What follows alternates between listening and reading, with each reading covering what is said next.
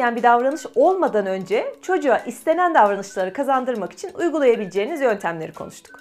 Bazen de çocuklarınızın geç yatmak, oyuncaklarını toplamamak, vurmak, küfretmek gibi sizi zorlayan davranışlarıyla karşılaşabilirsiniz. Sizi ve çocuğunuzu zorlayan bu davranışların tekrarlanmaması veya kalıcı olmaması için de uygulayabileceğiniz bazı yöntemler var. İlk yöntemimizle başlayalım. Bazen çocukların istenmeyen davranışının sebebi sizin düşündüğünüz neden olmayabilir. Davranışın nedenini yani arkasında yatan duyguyu ve buna bağlı ihtiyacı anlamak çocuğunuzun istenmeyen davranışını değiştirmesini kolaylaştırabilir. Çocuklar da aslında yetişkinler gibi önce duygularının anlaşılmasını isterler. Ancak ondan sonra sizin duygularınız için olumlu bir şeyler yapma isteği gösterirler. Örneğin çocuğunuz kendi yatağında yatmak istemeyebilir. Bunun altında birçok neden olabilir. Annesini ya da babasını son günlerde fazla görmüyorsa onlarla beraber olmak, yakın olmak istemiş olabilir. Televizyonda seyrettiği veya başkasından duyduğu bir şeyden etkilenip korkmuş olabilir. Yeni doğan kardeşine gösterilen ilgiyi kıskanmış olabilir. Odası yeni değiştiği için odasında yalnız yatmaktan hoşlanmıyor olabilir.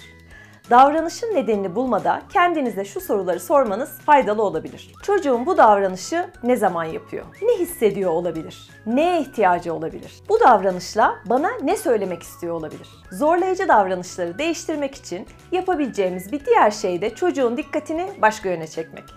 Çocuğunuzun dikkatini başka yöne çekmek diğer yöntemler kadar kalıcı davranış değişikliğine yol açmasa da ortaya çıkan sorunun daha fazla büyümeden o anda çözülmesini sağlayabilir.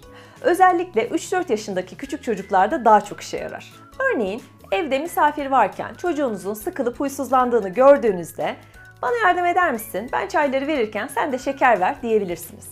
Pazara, çarşıya gittiğinizde çocuğunuz raflardaki her şeye dokunuyorsa ondan bazı şeyleri size getirmesini ya da alışveriş listesini tutmasını isteyebilirsiniz.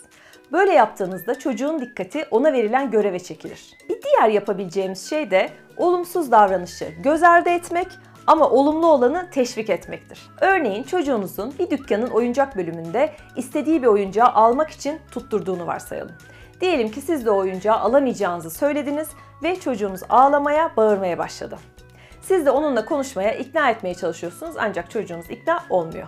Siz bu durumda tepki göstermeyip gerekiyorsa sadece çocuğunuzu dükkandan dışarı çıkarabilirsiniz. Sonraki alışverişlerinizde bir şeyleri tutturmadığında onu takdir ederek memnuniyetinizi dile getirebilirsiniz. Böyle yaptığınızda çocuğunuz sizin dikkatinizi olumlu bir davranışı ile kazanabileceğini öğrenir ve oyuncak almanız için tutturmayı, ağlamayı bırakabilir. Çocuğunuzun ağlayıp bağırmasını duymazlıktan geldiğinizde çocuğunuz sizin dikkatinizi bu şekilde çekemediğini anlar. Zaten bir süre sonra çocuğunuz ağlayarak dikkatinizi çekemeyeceğini ve istediğini alamayacağını anlayınca pes edecektir. Göz ardı teşvik yöntemini kullanırken dikkat etmemiz gereken bazı önemli noktalar var. Olumlu davranışı fark etmek ve bu davranışı anında takdir etmek çok önemli.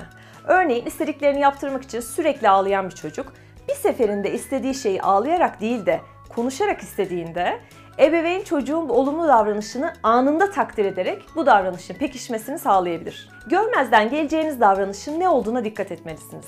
Eğer bir davranış çocuk için tehlikeli ise görmezden gelinemez.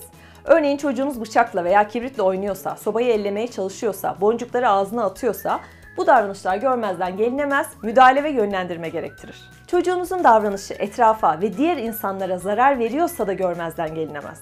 Örneğin çocuğunuz kitabın sayfalarını yırtıyorsa, duvarları çiziyorsa, evin eşyalarına zarar veriyorsa, kardeşi uyurken yüzünü örtüyle kapatıyorsa bu davranışları görmezden gelemezsiniz.